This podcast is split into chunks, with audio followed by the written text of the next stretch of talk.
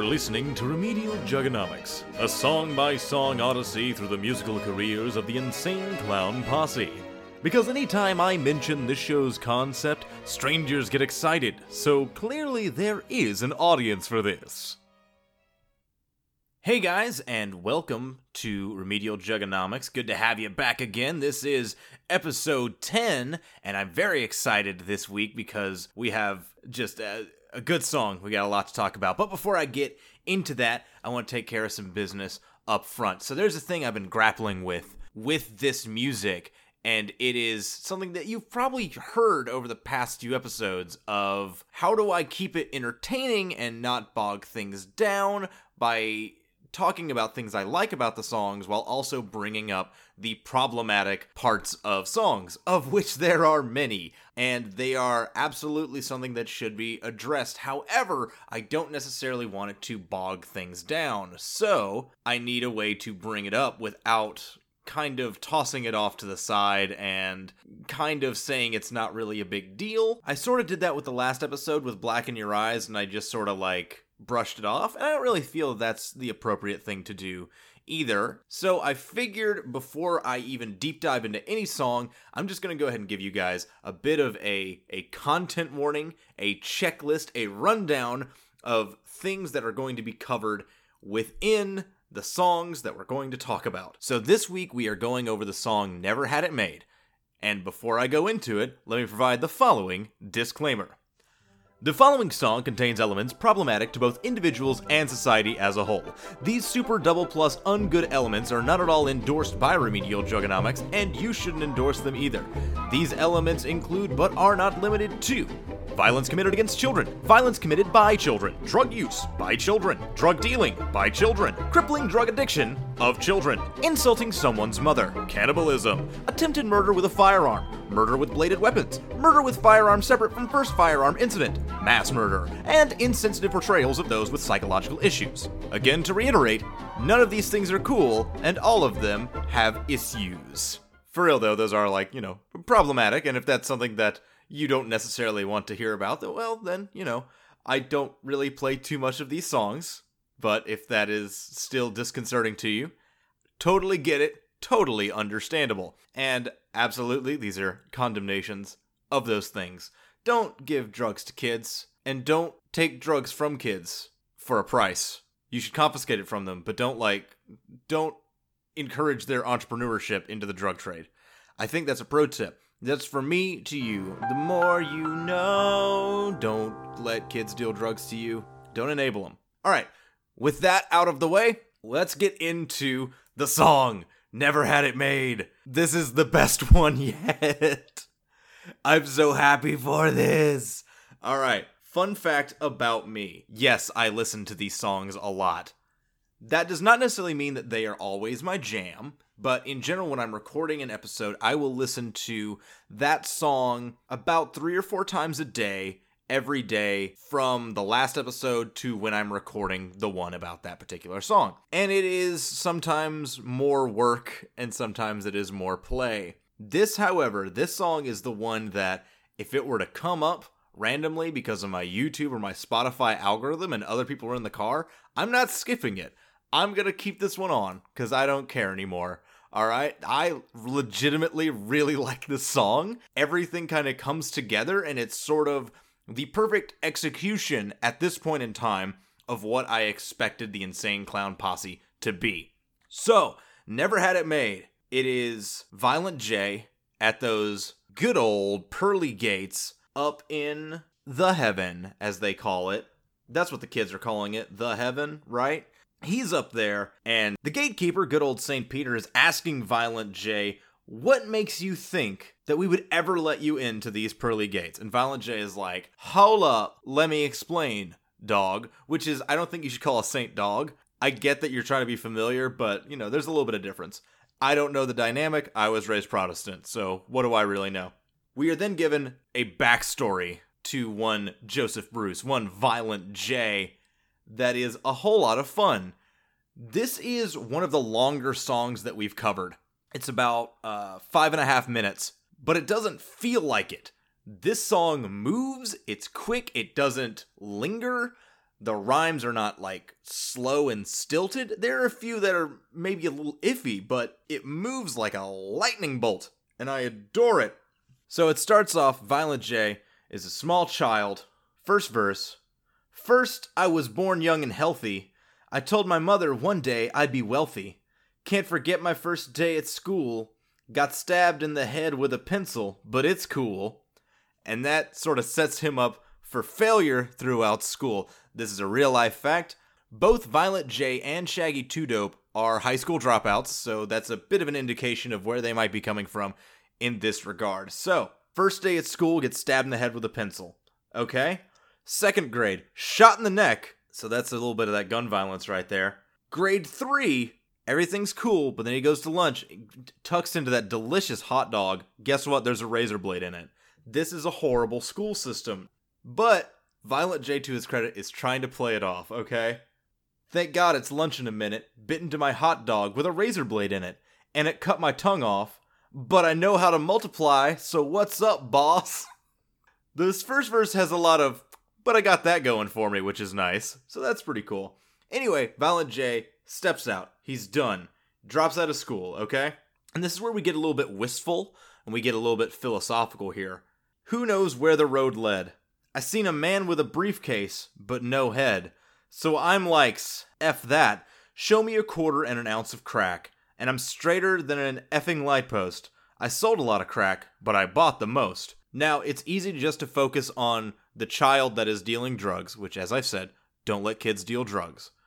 Also, don't let kids take drugs, but I feel of the two, maybe one of them should be stopped first. Yeah, that might be weird skewed priorities on my part, but yeah, you get what I mean. But the thing of who knows where the road led, I seen a man with a briefcase, but no head, so I'm like, F that. I was trying to understand what that means. Did you just see a decapitated businessman? I don't know. I think it might be more metaphorical, like he saw a dude who was just like a lifeless drone. You know, he was he was stuck in the hustle and bustle of modern living, and he didn't want that. He wanted to feel alive, okay? He wanted to live life to its fullest. Who is Violent J very similar to? That's right, he's much like Mr. Civil Disobedience himself, uh, Henry David Thoreau. To quote Thoreau, quote, I went to the woods because I wished to live deliberately, to front only the essential facts of life and see if I could not learn what it had to teach, and not, when I came to die, discover that I had not lived. I did not wish to live what was not life, Living is so dear, nor did I wish to practice resignation unless it was quite necessary. I wanted to live deep and suck out all the marrow of life.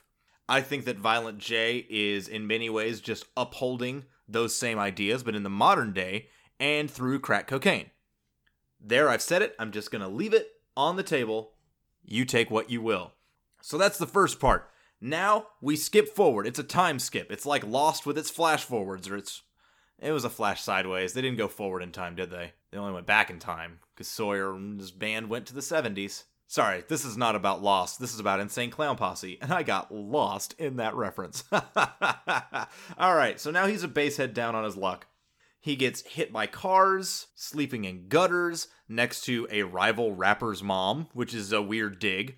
Apparently, that guy's name was Champtown or something, who was mad at Insane Clown Posse for ripping off his gimmick or something. Like he used to wear a jester hat, and that apparently is the exact same gimmick as the Insane Clown Posse. I'm not sure. Anyway, I just thought that'd be interesting. He's been living off of dead rats. He's uh, gone super thin. At one point, he brings up, got my first taste of life in hell. I ate a dead man. Shh, but don't tell. Excuse me, sir, can you spare some change? I'll cut off your face and eat your brains. You know all about me. You act like you ain't seen penitentiary. So we know that Violent J is a cannibal, and he will cut off a face and eat brains, which is very similar to a zombie, which makes sense because he seems to take a lot of damage. So he may in fact be an undead being. Could Violent J be a lich? We don't know. The evidence is shaky. Now, at this point, he is caught, and there's a little bit of a, a sequence here. He is sentenced by a jury and judge to 47 counts of first degree murder. That's where that mass murder content warning comes up. Uh, the song kind of just keeps going on like this. Then he's in prison. They break all of his bones. They break his head. They break all that stuff. Bada bada bada ba. He tries to escape, gets caught in razor wire. Whole bunch of cutting and slitting and cutting again. And then, guess what? They put him in that electric chair. And this last lyric, again, this song is still a joke, basically. You're supposed to just kind of go with it, not really get serious about it. But this last lyric kind of got me a little bit. You don't love me, I really don't care. Tie me up in the electric chair. I got no family, I got no friends. So I pray to God that my life ends. And that's really sad. like, they don't linger on it too much, but I have been stuck with these lyrics for a week now, going over them. That always kind of gets me a little bit, because that's.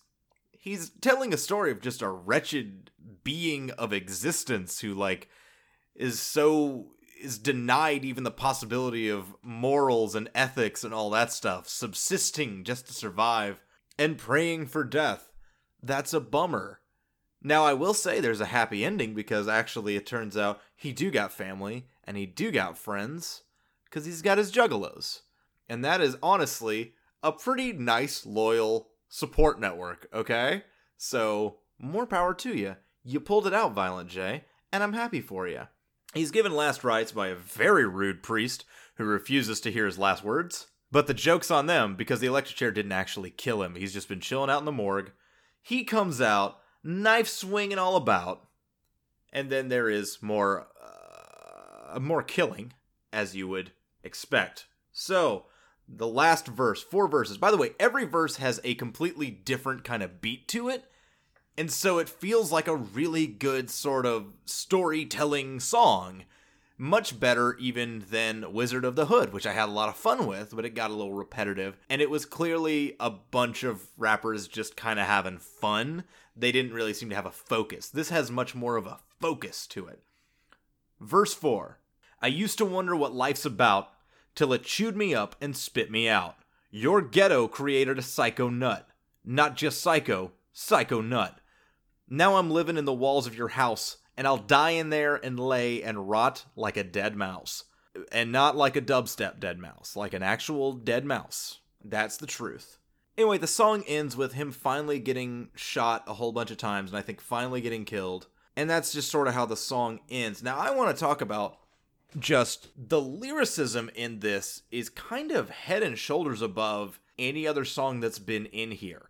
It flows well. It is not stilted, which has been a problem with a lot of these songs. It's very basic rhymes. There's a lot of like inner rhythm within these lines that is much better than anything that has come before it. So that really struck me.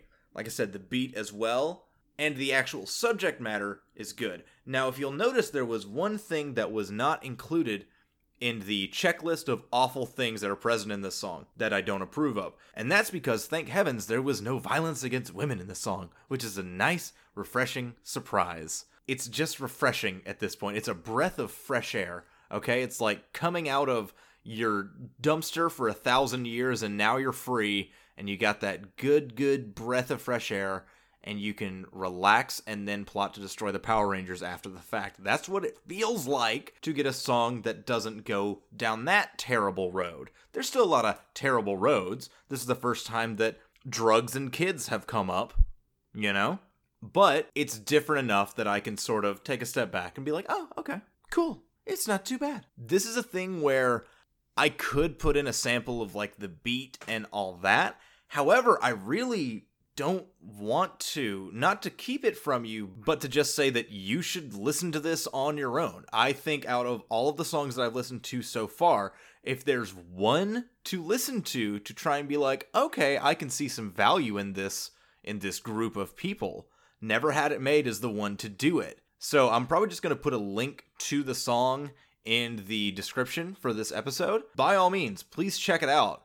I enjoy it. It's probably going to go on my rotation that I just have. This is a song that when I'm done with this and I'm moving on to the next one, I'm still going to keep this kind of in a rotation, I think. I enjoy it. I can maybe not bump to it, but I can appreciate it. All right, work went into it, and it's all good. Now, with that glowing commendation out of the way, I have to actually do the weird math part, and I have to open up my Google spreadsheet here, and I have to rank it. Guess what? We're scrolling up, okay? We only have 12 entries on the list right now. Of course, Patty Last, the title track Carnival of Carnage, which is nothing, and Wizard of the Hood is at the top. Now, that's about the only real type of comparison to it, except for some prison themes, which are present in First Day Out. However, it's a very different type of song, and First Day Out is a little slow in places, but it also is enjoyable. However, Never Had It Made is both enjoyable, competently made, interesting, and doesn't feel like it's a slog. And I feel that it is the most on brand for what I perceive the Insane Clown Posse to be, which are, for lack of a better word, wicked clowns. So they kind of lean into that. He calls himself a wicked clown all the time. He's a little bit self deprecating with his humor, but at the end of the day, he is still wicked and committing crimes while still being like this pitiful product of a corrupt ghetto environment and all that. So I am making the executive decision. New number one, never had it made. So once again, this album is keeping me on my toes, and I'm happy for that. So, with that out of the way, let's look forward a little bit. The next song we're going to be going after is going to be called Your Rebel Flag. And just from a little bit of the intro that I've heard that's leaked in from this track, absolutely we're going to be dunking on rednecks again. And I am here for that, especially because I have somewhat complicated but entirely negative feelings about the Confederate flag. So, alright, I'm cool with dunking on them stars and bars that is going to wrap it up for this episode. Now, if you have any questions, concerns, comments, or cat pictures, aha, I got that alliteration working for me, you can find me on Twitter at it's Gossett Yo. You can also follow me on Instagram at SuperGossett64. You can also find this podcast on most podcatchers out there. If there's one you haven't thought of, go ahead and tell me, and I'll try and get it on there as best I can. Now, one thing you can do to help this podcast. Do you like what this is? Somehow, miraculously, I am entertaining. Number one, you can tell a friend, all right? Just spread the word. Number two, whatever you downloaded this off of, all right? Google Play, iTunes, Stitcher, Spotify. Give me a rating, give me a review. If you can subscribe, subscribe. That will help immensely. And also, it will make my heart grow three sizes. And I enjoy that because, oh, it's so dark and so brittle. Not really. Uh, but I would very much appreciate it. Anyone who is listening to this, I appreciate that you have taken the time to try and join me on this journey of Juggalo enlightenment. Okay? So that's going to wrap up this episode of Remedial Juggonomics. Until next time, whoop whoop. But you know I'm yours, whoop whoop, and I know you're mine, whoop whoop. And that's for